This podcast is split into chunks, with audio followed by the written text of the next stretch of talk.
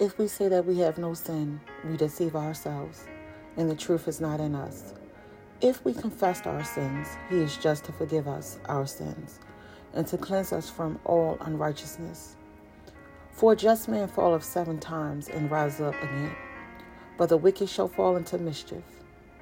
Many are the afflictions of the righteous, but the Lord delivereth him out of them all.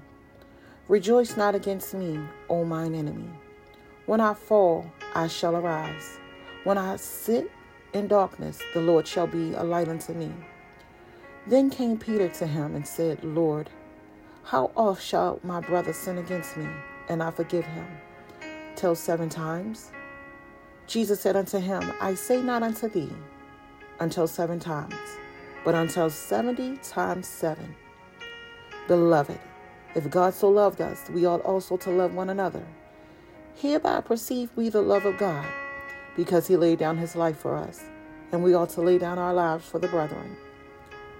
Beloved, I encourage you to forgive so that you can be forgiven. God cast all of our sins into the depths of the sea. Go in peace, Elder Q.